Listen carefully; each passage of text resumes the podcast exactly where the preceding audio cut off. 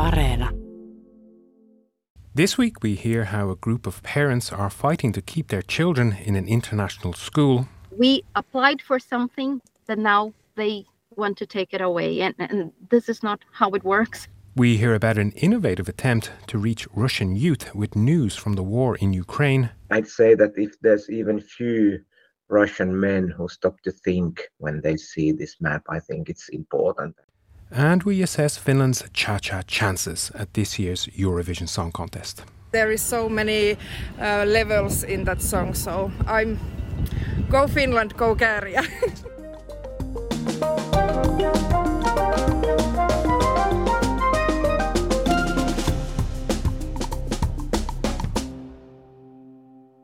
Hello, I'm Ronan Browne. I'm Veronica Kontopoulou. And this is All Points North, your weekly walk through all the news from Finland.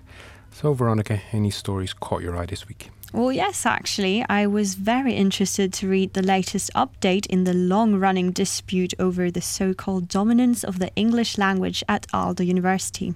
Mm, yeah, long running indeed. It's actually quite an interesting case because students first complained to Finland's Chancellor of Justice back in 2013 about the fact that master's degree programs in certain fields at Aalto were taught almost entirely in English. And then, when there was no change after that first complaint, students filed another one. So, what is the latest on that one? Well, the Deputy Chancellor gave his assessment earlier this week, and he said that in his view, Aalto is in breach of Finland's University Act, which guarantees students the opportunity to study in the national languages, that's Finnish or Swedish. Okay, and so what does the university have to do? Well, he said the university has to introduce measures that, and I quote here, safeguard the status of the Finnish language at universities. And he has given them until the end of the year to do exactly that. Right. But I think Aalto's argument in this case is that the courses they offer mostly in English are to provide students with a path to an international career. Isn't that right? Yes, or even to work in an international company in Finland, such as in the fields of technology or sustainability, which makes sense. Mm, it does. But I think the challenge here has been finding some kind of balance, as well as safeguarding the status of the Finnish language. As they said, universities are also under pressure to recruit more foreign students and researchers. Yes, the Ministry of Education said last year that it wants the number of new foreign degree students coming into Finland to triple from the current level to 15,000 by 2030. So, this is a puzzle that the entire third level system needs to solve, not just Aalto University. Mm. And of course, all of this is taking place against the backdrop of Finland needing to recruit and to keep, more importantly, something in the region of 40,000 workers from abroad every year for the next decade to bridge that ever widening dependency gap that we have been hearing so much about lately. It's quite a conundrum to find that balance between protecting the Finnish language in academia while also attracting students from abroad, but also making Finland more inclusive yet not leaving people behind. Mm, yeah, well summarized. And this goes beyond the third level too. So, regular listeners may remember that a few shows ago we heard from a concerned parent in Helsinki who told us about the bottleneck her 15 year old son faced when he wanted to go to high school. In the end, he wasn't able to continue his education in English due to the scarcity of and high demand for places. But his story certainly resonated with people, at least based on the feedback we received. Mm, that's right. And the context here again is that Finland says it wants and indeed needs to attract all these skilled workers from abroad. These workers often come with families, spouses, and children. And the question of how well Finland is set up to provide services, such as education, is a matter of some debate. And with that in mind, we were contacted this week by a group of parents from Espoo whose children attend the city's international school. They told us that they are very concerned about the city's plans to make changes to how English language education is provided from grades 1 to 9. So I spoke to one of the parents, Pollyanna Witchert, to hear more. She told me that this all began for her family when her husband was offered a new job. And the position was very attractive, very interesting. So we decided to come. But then the tricky thing is that they offered him that he, you know, we could either live in Sweden or Finland. And that was the trickiest decision, not accepting the job itself, but choosing where to live. And one of the things that decide was sort of this very important in the decision process was actually the schooling system in Finland. And actually, we were in Indonesia before. My kids were in an international school in Indonesia, and we asked if they could um, provide with a private international school because you know we, we are high mobi- mobility family and they said that you know finland is so renowned for having excellent schools and even on top of that they offer public international schools so it wouldn't be necessarily needed for the company to pay for an international school which is quite expensive we thought that was fair enough and so okay let's move to Finland because the schooling system, maybe I could say it's considered better than in Sweden. mm-hmm. Yeah. and and with the international free schooling system that they offer here, we, we thought it was amazing. My kids, they did the tests for both Espoo International School and Ressu. They were accepted in both, but we chose uh, to be in Espoo because we we actually we already have a friend that lived in Espoo, so we decided to be in Espoo. Okay, and how has your experience lived up to those promises? So about maybe two or three months ago, we received a letter from the principal of EIS saying that the Espoo City Council had decided to make the the, the Espoo International School campus in Kivimis part of Kivimis school, uh, school, not being more part of Espoo International School. And they would be taught, it would be considered an English stream. So it would be part of the Kivimi School in an English stream. And then became really frustrating because what happens is there is a very tough exam for children to enter Espoo International School school or Ressu, either of the international schools. Our kids, they were granted the right of being part of EIS because they passed this tough exam. And we, when they were accepted in the school and we received this offer of acceptance, we accepted. We said, okay, I accept and I want my child to study in the school. We are totally in favor, we parents, that we find it very good that the Espoo City, City Council is looking into um, sort of bringing more options for English speaking school. We are not against that.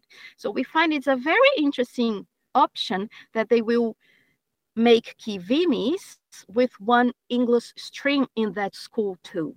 However, what we don't think it's it's right and fair is to get our kids that have been accepted in the EIS, they have passed in the TOEFL exam, and now just dump them into an English stream and sort of removing the right that they have been gained and being excluded from Espoo International School. So, to summarise Poliana's point there, her family settled here on the basis that their children would be provided with a certain type of education in a certain type of school environment. Less than three years after that, that's all changed, and it's left the parents wondering where that leaves their children. And this has a significant knock on effect, doesn't it? Mm, it really does. Because in all the talk about Finland needing to attract more workers from abroad, I think it's often forgotten that it's also important to keep the ones who are already here. Here's Poliana again. We are really, really frustrated, feeling, you know, over heard, if I can say like that. We feel that we are being neglected. And, and even when we think about Finnish values. You know, honesty is such a high value here. And we feel parents that what they are doing to our children is not an honest decision because again, they they were accepted in an international school and now they are getting them out of that. And we don't find that being honest itself. Um, some of us, we are really rethinking because again, we are not talking, and please, I don't want to put ourselves in any more prestigious situation. It's not that the point. But most of us, we are families with high mobility, families that could have chosen other countries to go to, just like my family. and we are even considering like a rethinking is finland where we want to where we want to be because if they are treating us like that if we don't have the assurance of what we get will continue how can we how are we going to trust that our kids will have continuity yeah, some good questions there. And we did reach out to the city of Espoo to try to get some answers, but they did not get back to us before we came on air. But as we said earlier, these experiences that people share with us are extremely valuable in terms of how well or not Finland has prepared to receive these international workers and their families. Mm, indeed. So let's leave the last word on this one to Pollyanna. I think there's a huge learning process for for for Finnish government in terms of how they will deal with this because indeed they need skilled immigrants and when we think in Europe in general, it's not only Finland who is in need of foreigner skilled immigrants. So Finland is competing for attracting skilled people with other countries that sometimes might be more appealing. Especially, it's a silly thing, but weather wise many people that i talk to no i don't want to go to finland because it's too cold because it's too dark even though the country is amazing here you know i, I love finland i have loved i have learned how to love finland despite the bad weather and that was Pollyanna Wichard, a parent living in Espoo. But before we move on, a quick reminder that we always want to hear what you, our audience, think about the issues we raise and discuss here on All Points North.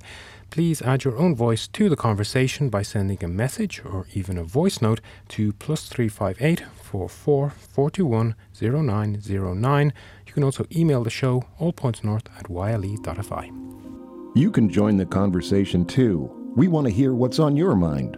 Just leave us a voice note or text on WhatsApp. Our number is plus 358 44 421 0909.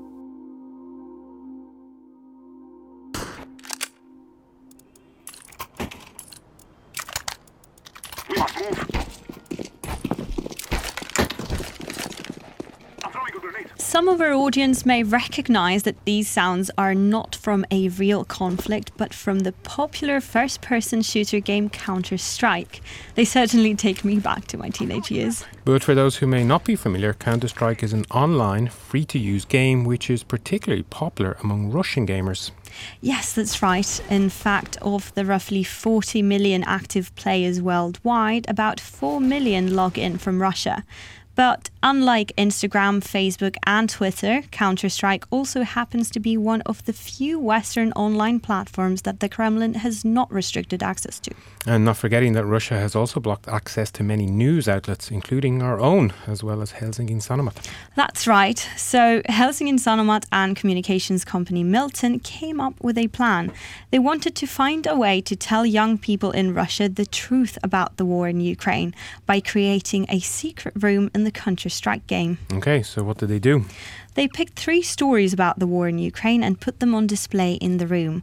They said it was an effort to counter Moscow's propaganda. Okay, and it is worth noting, of course, that since Russia's invasion of Ukraine last year, many international organizations have said the suppression of press freedom and freedom of speech has become a deeply worrying issue in Russia. Russian journalists reporting on the war could face prison sentences of up to 15 years if they report on the events in a way the Kremlin doesn't like. So, to hear more about how Helsingin Sanomat's secret room project works in practice, I spoke with Esa Mäkinen. He's an executive editor at the newspaper and the author behind the Truth About the War article. The idea of, of Counter Strike is that it's a first person shooter game where two teams compete in a map and, and the, uh, they have some goals. Like, for example, in, in our map, uh, one team the terrorists try to plant a bomb and the counter terrorists try to prevent them to putting the bomb. The uh, rounds, there are uh, about 10, 10 to 20 rounds rounds in each game and the every round takes about two minutes.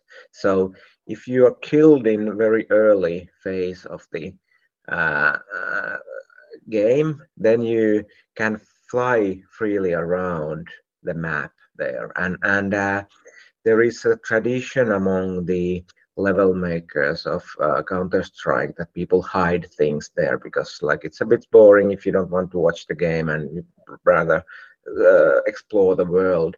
And and uh, when you are dead in the game you can fly through walls for example. And and that's the way how like it's inaccessible the room if you are playing the game but then when you are flying around you can go in the room and and and see what's happening in there. Um and what does the room actually look like? Could you describe it? It's a um, modeled after like a dark room like, like where in, in the days of yore when people still used film cameras you had to have a dark room with a special red hue light and and they were very common in the newsrooms. And and we had the idea like let's try to put something that looks like a newsroom. And and the idea was then that let's put something that looks like a dark room. And uh, that's the red hue that's present in in the room. And uh, in the uh, room one wall is like uh, uh, our statement saying that this room con- contains independent journalism that is forbidden in russia and either in the other walls and in the table there are what we call our articles. Basically the Bucha and Irpin stories where we have pictures from there and there's a voice that's activated when you go near and it tells a story in russian about um, uh, the massacres in Bucha. In one wall, there's a map of all the missile strikes uh, Russia has made into civilian targets in Russia and pictures taken by our journalists uh, documenting these uh, missile strikes. And then on the third wall, there's a, uh, a story of a man whose family was killed uh, she went, he went to buy his groceries and the, uh, the Russians did a missile attack on her on his home during during the shopping tour and when he came back he found out what had happened. And Helsingin Sanomat actually published the map on the 2nd of May, which is World Press Freedom Day. But do we know how many people have been to the secret room since then? It's impossible to know how many people exactly have visited the room, but as of 10 days since its release, Esa Mäkinen said that some 20,000 players had downloaded the map. He added that the actual reach could be much wider, considering that the gaming community does not only consist of players, but also streamers. In other words, people who watch other people play. Okay, so it sounds like this map could be making quite an impact. I thought that too, but Mäkinen said that supporting Russian journalists was also an important aim of the project. Of course, uh, these are small drops in a, in a, in a vast ocean of, of things happening around the war, war in Ukraine. I, I'd say that if there's even few Russian men who stop to think when they see this map. I think it's important. And of course, like now, but some time has gone forward. I I think that's uh, for journalists like Russian journalists who are doing their work in very difficult conditions, I, would say that what we are trying to say to them that it's your work that's important, that, that we want to support your work in, in a in multiple ways. Publishing news in Russian is of course important, and then what we did here was a thing that we wanted to say re really out loud that hey, colleagues in Russia, you are doing great work, keep up that work. Of course, I mean independent colleagues. Is there a threat, do you think, that uh, because of this map, that the Russian state will start blocking players from playing Counter Strike? Uh, that hasn't happened yet. I, I don't I don't know what are their motivations to block things or, or, or not not blocking things. That's uh, they have blocked, for example, our site Helsingin Sanomat and is in Russian.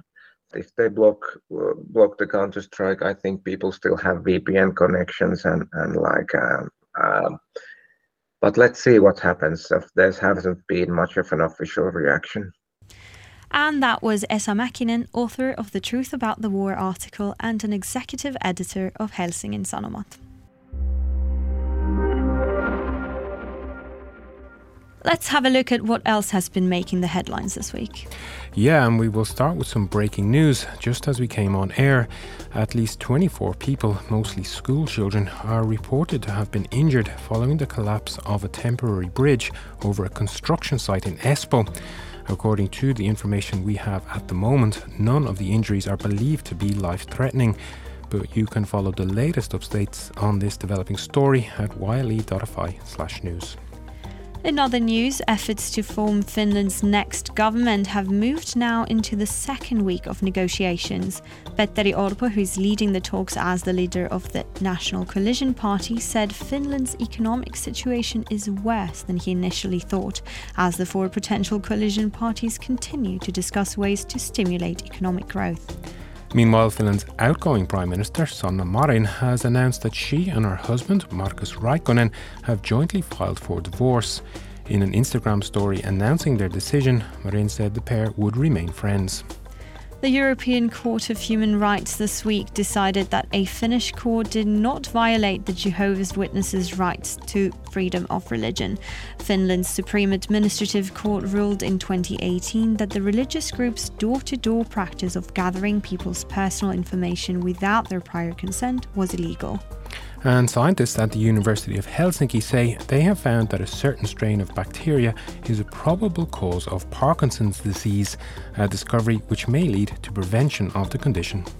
Meanwhile, Finland got a new dog registered this week after a months long delay due to technical issues.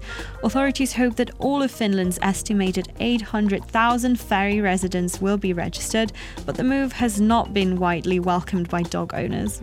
And if, like me, you found yourself sneezing a lot more over the past few days, then there is a very good reason behind that. This spring's allergy season is now in full swing, and experts say this year is going to be even more difficult than usual for the 20% of the population who are birch pollen sufferers.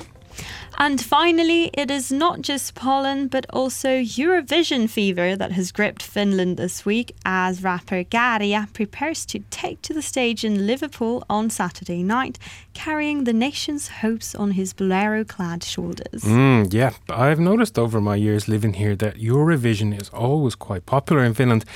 But I have to say, I don't recall such an air of anticipation or could I even say expectation, that the Finnish entry is going to win as there has been this year. And it's really hard to miss the symptoms of this particular Eurovision fever. No, indeed not. They're everywhere. I'm sure you've seen that the iconic stone men statues outside Helsinki Central Station have been rocking the Käärijä look since Monday when they were fitted with replicas of the singer's distinctive green bolero. I did notice that. I even tweeted it, and that tweet went nuts. I've also seen trains, trams, buses, cats, dogs, everyone and everything you could possibly imagine sporting the Käärijä look over the past week. But time to ask the real question how likely is it that Finland will win? Well, as of this afternoon on Thursday, Käärijä's Cha Cha Cha song has a 20% chance of winning the Eurovision, according to bookmakers' odds compiled by EurovisionWorld.com. So that's second place just behind Sweden. Okay, Sweden. So Finland faces its old foe once again. But you took to the streets of Helsinki this week, didn't you, Veronica, to hear what people thought of Käärijä's chances? Yes, I did. Let's have a listen. Uh, yes, I ha- I think he has a good possibility. Uh, he he's so positive and uh, it gives energy to people. So I think people need that. I don't think so. He has some moves, but uh, other way he was like a stone, like all Finnish on the stage. I think he has no chance. I think it will uh, it would be Norway. Why do you think it will be Norway? I looked at uh, show last night, and I think Norway was simply best. Maybe Israel can also win. I hope I. It's my favorite, but I don't know if every every country likes. Could be Isra- Israel or some else, but not Sweden because uh, it's she has been before there. That's what I hope Käärijä will be. It's absolutely, it's great, it's, it's funny, it has some kind of message and uh, it's altogether something that you want to also be there on the stage with him.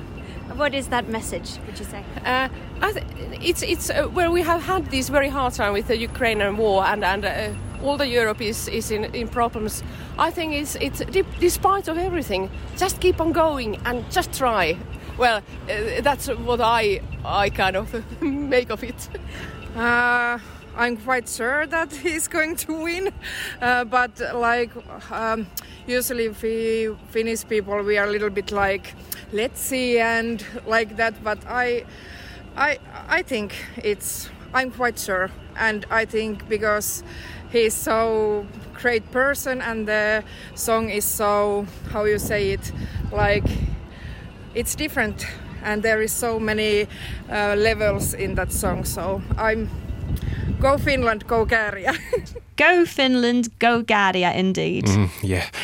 Well, whatever happens, Saturday's final is set to be quite the show and quite the after party too. If Käärijä does indeed win, fountains and market squares up and down the country must be bracing themselves for the party wave that will ensue if Käärijä wins. And you can see how he gets on by watching the contest on YLE's TV1 or via YLE's streaming platform Areena from 10 pm on Saturday night. Would you like a weekly summary of the top stories from Finland sent straight to your inbox? Just sign up for our weekly newsletter. Go to yle.fi/news and look for the newsletter tab at the top of the page. That's yle.fi/news.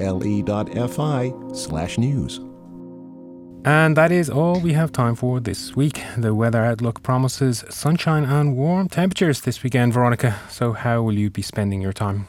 I was thinking of paying Helsinki's Sompasauna a visit in celebration of the good weather. Um, how about you? Any Eurovision related plans, perhaps? Mm, well, funny you should ask. I am going to a Eurovision watch party, but more as a casual observer than anything else. So, I won't, before you ask, be wearing a green bolero replica. Oh, well, never say never. Maybe you could get one for the Market Square celebrations if or when Käärijä wins. Mm-hmm. Let's see. But before we go, do you have an Areena tip for us this week? Of course I do. Um, Meryl Streep's uncanny portrayal of one of British politics' most controversial figures, former Prime Minister Margaret Thatcher, is an absolute must watch. The Iron Lady tells a different story of the former Conservative leader, one where Thatcher is old, lonely, and vulnerable. Okay, well, she was certainly a very interesting and very divisive figure. But anyway, let's end as we always do by saying a big thank you to you, the All Points North audience, for listening to and supporting this show. I'd also like to give a big thanks to our audio engineer, Juha Sarkkinen. So, see you all next week. Goodbye. Goodbye.